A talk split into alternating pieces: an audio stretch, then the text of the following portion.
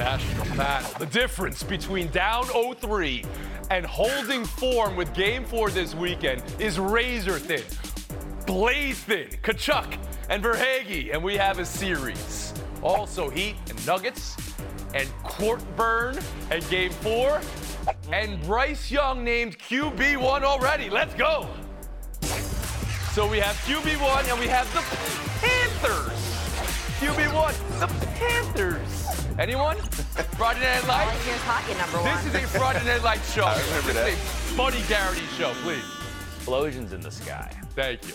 Hockey fans are like, this is crazy. How do the Panthers live like this? The Panthers and Panther fans are like, what are you talking about? This is the only way we know how to live. For the game, they had 23 shots. They had nothing on the penalty. But, but when it mattered most, Tkachuk with two minutes to go, and Verhaeghe in overtime. Emily Kaplan, you're covering this series, of course, for ESPN on what the Panthers showed you last night and what it means for this series. Well, even though hockey is the ultimate team sport, you need your best players to be your best players. Sergei Bobrovsky, the goalie, is pulled in game two after allowing eight goals in four and a half periods. And then lo and behold, we're all wondering, okay, are they making a goalie switch? Paul Maurice's coach laughs at us. He makes fun of the media, saying, you guys are inventing storylines because there's too much time with the off days. And he was right. Bob was fantastic. then you have Matthew Tkachuk. He has 36 penalty minutes in the first two games, but zero, one goal rather. That is his ninth most all-time in Stanley Cup final history, despite just playing two Yeah, games. right. The team itself was just a little undisciplined, get involved in all these things after the whistle. His coach says they're too physical. They pulled that back. Even though the refs were very whistle happy in this game, they showed discipline and got into it. So we have a series now. That said, I think Vegas was still the better team for large parts of this. They're still the more disciplined team, still the deeper team. So I still like them, but we have a Okay, series. I, and I appreciate that. But to drill down even further on last night, how did Florida turn it around when it was really, once again, back against the wall? It was 57 minutes. We're two minutes away from down 0-3 and looking for a sweep. For me? Yes, Well, the way they do it is because they're clutch. They don't they don't give up ever again. Like the swagger of Matthew Tkachuk is exactly what this team adopts. It's exactly what hockey needs. We need a superstar like this. And so even though Vegas is holding on to the lead and in the third period doesn't pull back, is playing really strong defensively, this is a team that's the cardiac kids, and, and it's exciting and it's fun to So watch. you believe that. I'll turn to Courtney Cronin and how you believe one little comeback here and what it means, how the Panthers won. Is it a sign of life for them? It is, and I would think it was Matthew Tkachuk who said that they had to win this game, otherwise it was over. He wasn't giving them any sort of false hope had they not, and he exited the first period with what we thought was a head injury. He comes back, he scores that goal. His dad's watching on, drinking a glass of red wine. Love to see it. But the Panthers in overtime and Carter Verhaeghe are basically the shaking hands emoji because the two just go hand in hand. The Panthers now 7 and 0 in overtime this year, and Carter Verhaeghe, four career postseason goals, the most, most in Panthers history. They like to get these things done late, and they did it last Seven night. to know this postseason, of course, are the Panthers in overtime. So I'll ask you, Pablo Torre, that one win, is it a sign of life for this cardiac cats team? It- it- Tony, it, it felt like an escape. I don't want to be the guy who is pressure testing cliches at every turn here. But you really do this do is a that, bunch of? Yeah. cliches. but it is. I'm, I'm hearing clutch. I'm hearing cardiac kids. I'm hearing all of the stuff you say when the quantitative explanation is unsatisfactory and you get to something deeper in this team. And yes, in the clutch, they are amazing, but it also felt like desperation. It felt like a survivalist instinct that kicked in because all the things that were going wrong, I don't think we feel better about those things because it felt anomalous. But again, anomalies are what took them, you know, ahead of the Boston Bruins after being down 3 1. So I've seen it before. I just still don't quite pr- know how to process it rationally. And Justin Tinsley, that comeback, that win, sign of life here for Florida? Absolutely. I say this so much on this show. It's my Captain Obvious statement, but I'm going to say it again. 3 0 is way different than 2 1. And we were 133 seconds away from seriously planning a parade in Las Vegas. And the main reason it's a series again, and to Vegas' credit, they're great at this too. But Carolina, they are amazing in the most pressure packed moments. Tkachuk, seven of his 11 goals have come within, excuse me, yes, seven of his 11 goals have come within the third third period uh, or later in a game. They're 10 and 1 in one goal games. And, and if you go to overtime with this team, you might as well save your skaters and cancel Christmas and just get ready for the next game. So, look, respect. All respect due to Las Vegas, but uh, uh, Florida is just as capable of winning this series. And all prayers go to Emily Kaplan, who now has to split her time between Las Vegas and Miami. What a hard life to live. Emily, I'll go back to you after the horde. Yeah, well, I mean, the reason that Pablo is having a hard time articulating this is because hockey is a sport predicated on randomness. It's why I love it. But I would say this I wasn't going to flex on you guys too hard, but I had the privilege of watching the game from the press box with Mark Messier. You might have heard him, Hall of Famer. And the one thing that he kept pointing out was how much Vegas was taking away the middle of the ice from Florida all game. Again, like Florida kept themselves in it, but Vegas was just the better team. There's this quiet confidence about them. They let Dallas come back in the series too, and they figure out ways Florida's to close it out. second line, how they controlled the faceoffs and how they controlled the puck and how they got the play from Stone again. I mean, it, I, I hear where you're going here for Game Four. You like you like Vegas in Game Four, Emily Kaplan? I do. I just like Vegas in the series in general. And look, I mean, even if Florida can win game four, I just think that Vegas is a more structured team and the more complete team. But you do appreciate games of random scoring, don't you? Whoa, what's happening Well, that's why I here? covered the whoa, whoa, whoa, no one knows. That's why I'm here. Oh, We'll move on. Game four, Heat Nuggets. I don't need to say any more. Okay, maybe just one thing. Tyler Herro not cleared to play still, ruled out again. And okay, maybe just one more. One more thing. Jamal Murray. Did you see the court burn on his head? I mean, what are we talking about here? How is it? I know it's not a shooting hand, but you still need two hands. Tonight, from Miami's perspective, episode four, Pablo. How does the culture strike back? So I'm still reeling from being out name dropped by Emily Kaplan. I thought I was going to be the one to do that as the elder statesman on today's show. And I supported But you. When I watch when I watch these games, Tony, I, I marvel at again, yes, cliches becoming reality. And so for the Miami Heat, the actual quantitative explanation here is that you got to hit your open threes. In the games they've lost, they've shot under 40% on wide open threes. In the game that they won, yes, they're over 50%, close to 60. So just do that to begin with. But then when it comes to like, okay, we're going to turn this guy into a passer and this guy into a scorer, just don't turn the other two best players into a passer and a scorer and a rebounder. Just figure out a way to not get killed to combine almost 70 points by Jamal Murray and Nikola Jokic. So can you play a little defense, live up to your cliches? Can you hit open shots, living up to the cliche of, you know, be, being a make or miss league? If you do that, you can steal a game. Justin Tinsley, from Miami's perspective, to get right and even the series. It's a lot of things. They have to be a better rebounding team. They have to be better in the paint.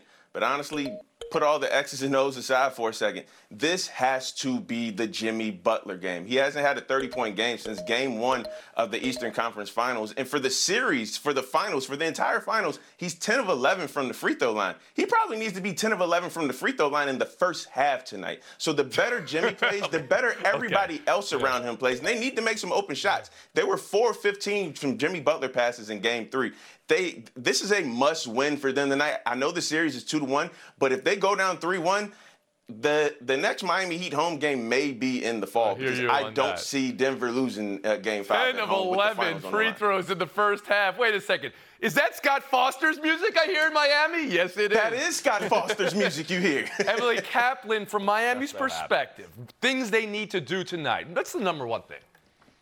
Okay, well, allow me to flex one more time. As the only panelist here in Miami, I can say with confidence that Oh. the Heat team are all about work, so they're always going to have a fighter's chance. Truth is, Denver's just a better basketball team. Something Pat Riley always says is no rebounds, no rings. You cannot win when you're out rebounded by minus 25 differential, as Justin said. The thing about Miami is that they're a really scrappy team, but it's hard to scrap and claw your way back when your star player, Jimmy Butler, is nursing an injury, and you do have a team that you're playing against that's more physical and talented than you. So the only way I see Miami winning this is if they hit a barrage of threes, but their three point shooting percentage in the last game gives me zero confidence in that area. Gordy Cronin. You need more from Jimmy than just Jimmy Butler and Bam Adebayo, but frankly, I don't know if they're going to be able to get that. The thing is, Jimmy Butler is getting downhill. It's just that the Nuggets are taking away his effectiveness as a passer. In game two, you saw there were 11 drives when he was passing, four assists came out of those in 10 points.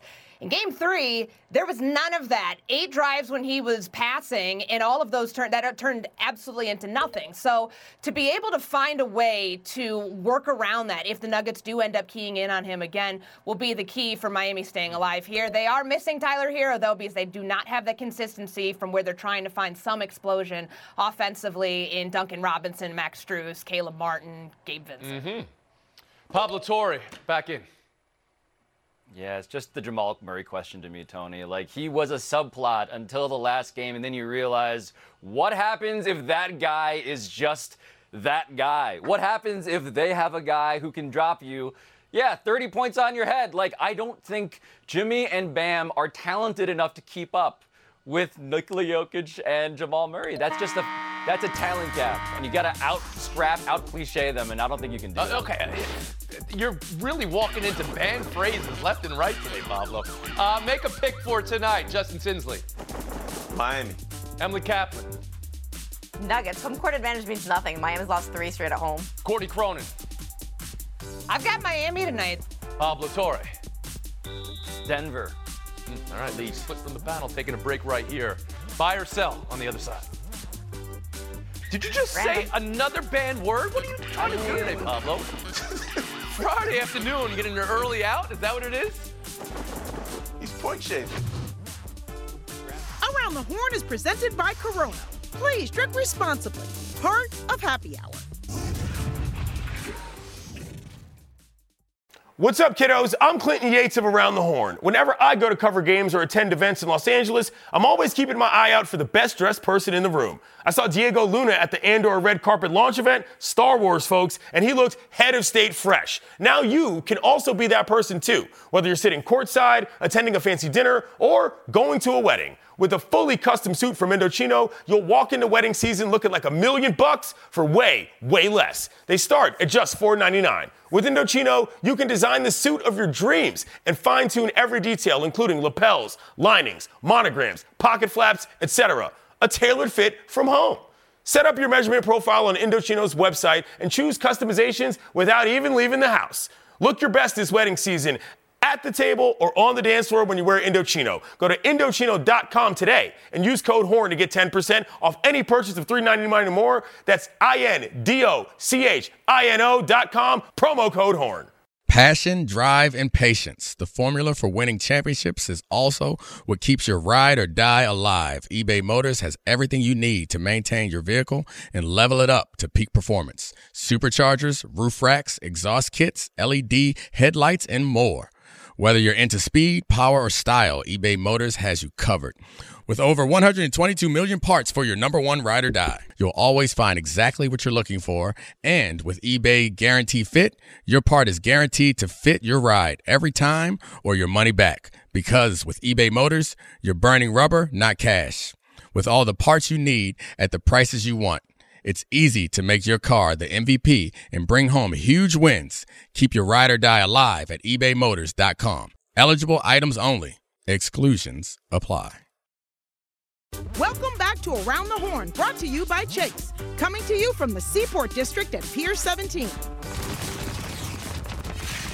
History will be on the line this weekend in France. Novak Djokovic today in four sets over Carlos Alcaraz. Alcaraz did hit this amazing shot before.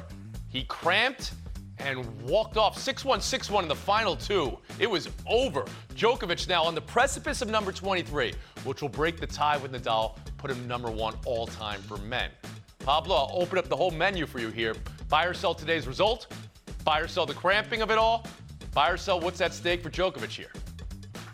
Yeah, Tony, I'm selling the game that Alcaraz got docked because of the cramps. The guy was competing in 85 degree weather and his hand cramped up, his leg cramped up, and it turns out that in tennis, none of that qualifies as a medical concern. And so he was penalized for being, I guess, both honest about what was happening to him and also for being the imperfect meat sack that is the human body. Not his fault. That should be a thing that you can claim and get actual right, so you're, understanding you're, you're from the officials for. The, the ruling here that he lost the game like that. Yes. Also, we had the the cramps and how it affected what everyone was ready for to be an amazing match here. So, looking forward, Pablo, No buy or sell Djokovic in this run here for 23. Oh man, I mean the guy is machine-like Tony. There are many reasons to not like the guy, but his greatness truly is is now unambiguous. So yeah, he is at the very top, arguably, at the very least on the. Well, don't give me arguably. Make a stand here. Buy or sell him being number one all time if he gets to number one all time in the men's Grand Slam a, singles. a, a begrudging number one all time. Yes, I will buy that. you don't need to begrudge us. Justin Tinsley, how about you? I'm buying it all time. Uh, his seventh Grand Slam in the last eight tournaments with six titles. He hasn't lost to a player under the age of 21 since Nadal in 07 when he was 20. And if he wins on sun- Sunday, he'll be the first man with three titles in all four majors. Ah, yeah, that's a GOAT resume if you ask me. Amazing piece of information you gave there because this was the master and a pupil in some way, or at least the older generation and younger. He had never. Alcaraz 20, you'd think that would be an advantage, but he was the one cramping up. Emily Kaplan, how about you?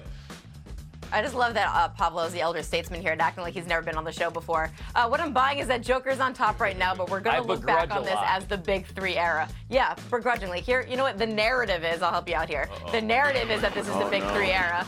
But what I'm also buying is that there's a new era, and you can see the respect that Djokovic had for this kid. Like when he hit that shot, all Djokovic could do was laugh. And when he cramped up, Djokovic came over to check if he was okay, and I thought that was a really cool sign of respect. Courtney Cronin, this weekend, if he gets to 23, is Djokovic number one all time? Yeah, I don't think anybody can argue that, but it doesn't mean that Carlos Alcaraz, when he figures out this cramping issue, won't be clipping at his heels. I'm buying what Nick Kyrgios tweeted that once he can sort out whether it's nervous energy, like Pablo mentioned, whether he's you know playing in 85 degree weather, when he gets that issue sorted out, everyone should be scared because that shot alone that Emily just referenced, for him to have the ability to get to the back of the court, flip his body around, defy physics, and then answer with that shot, that's incredible stuff. We'll move on. Buy or sell two. Carolina Panthers naming Bryce Young QB1. Frank Reich making the call before the preseason, before training camp. Courtney, debate. Is a June announcement too soon or just the right time for Bryce Young? It's the right time if you're sticking to your timeline, and this is the exact timeline that general manager Scott Fitterer and head coach Frank Reich imagined after trading the number one pick, which meant they were going to go get trading for the number one pick to go get Bryce Young. It's a good sign for the Carolina Panthers that they are sticking to their timeline because it means everything is going according to plan. Bryce Young is the guy that you thought he was, and they're not messing around with this and overcomplicating and trying to throw some, oh, he's got to earn it. No, you got him with the number one overall pick. He is your starter this season. Emily Kaplan? I'm buying that we don't have to go through the whole song or dance, will they or won't they? But what I'm selling is that what we've seen time again in the NFL is first round quarterbacks, when rushed into action, often struggle with the pressure and expectations. The reason the Panthers drafted number one is because they're a bad football team. So I'm not sure he's even still set up for success. Justin Tinsley. Yeah, I'm definitely buying, and I love the fact that his teammates are all singing the praises of him. He has a really good relationship with Andy Dalton, his backup quarterback, which I think is a huge key in all this. They've got a gr- great coaching staff around him, a veteran uh, offensive line. They're putting the pieces around him to succeed. So, uh, if you're a Panthers fan, you should be excited. Pablo Torre. I buy this because this is a decision made because of us, because of us people in the media. They don't want us arguing about the question, should he start or not? They got it out of the way immediately to handicap future B blocks on Around the Horn. That is the veteran segment. Buy or sell three. Oklahoma three-peat. The dynasty and the domination. So, Emily, here's the debate. This Oklahoma team, the most dominant team in sports right now, buy or sell?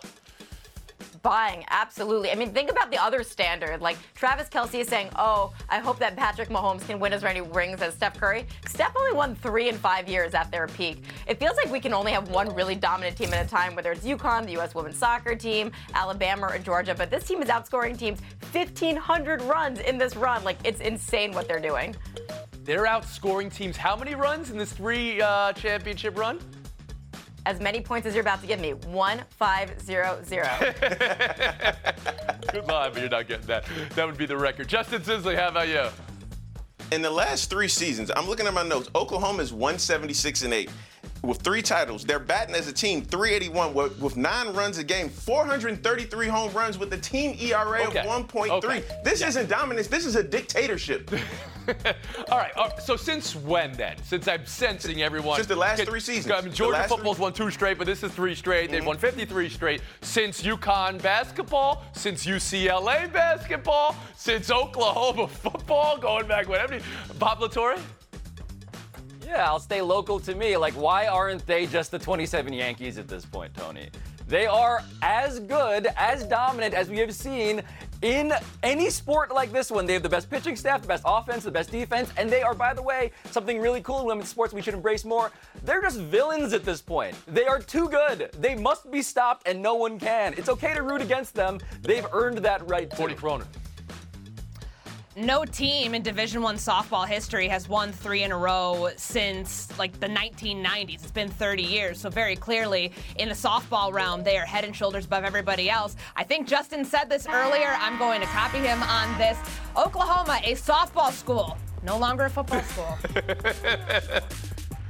Tinsley had the line first, but you didn't use it, Justin. You didn't use it. I'll give Courtney a little credit. but it is right. North Carolina soccer. I mean, we're in such a rarefied air here when you're talking about the winning streaks and the championships back to back to back. All right, thank you for your time today, Courtney Cronin.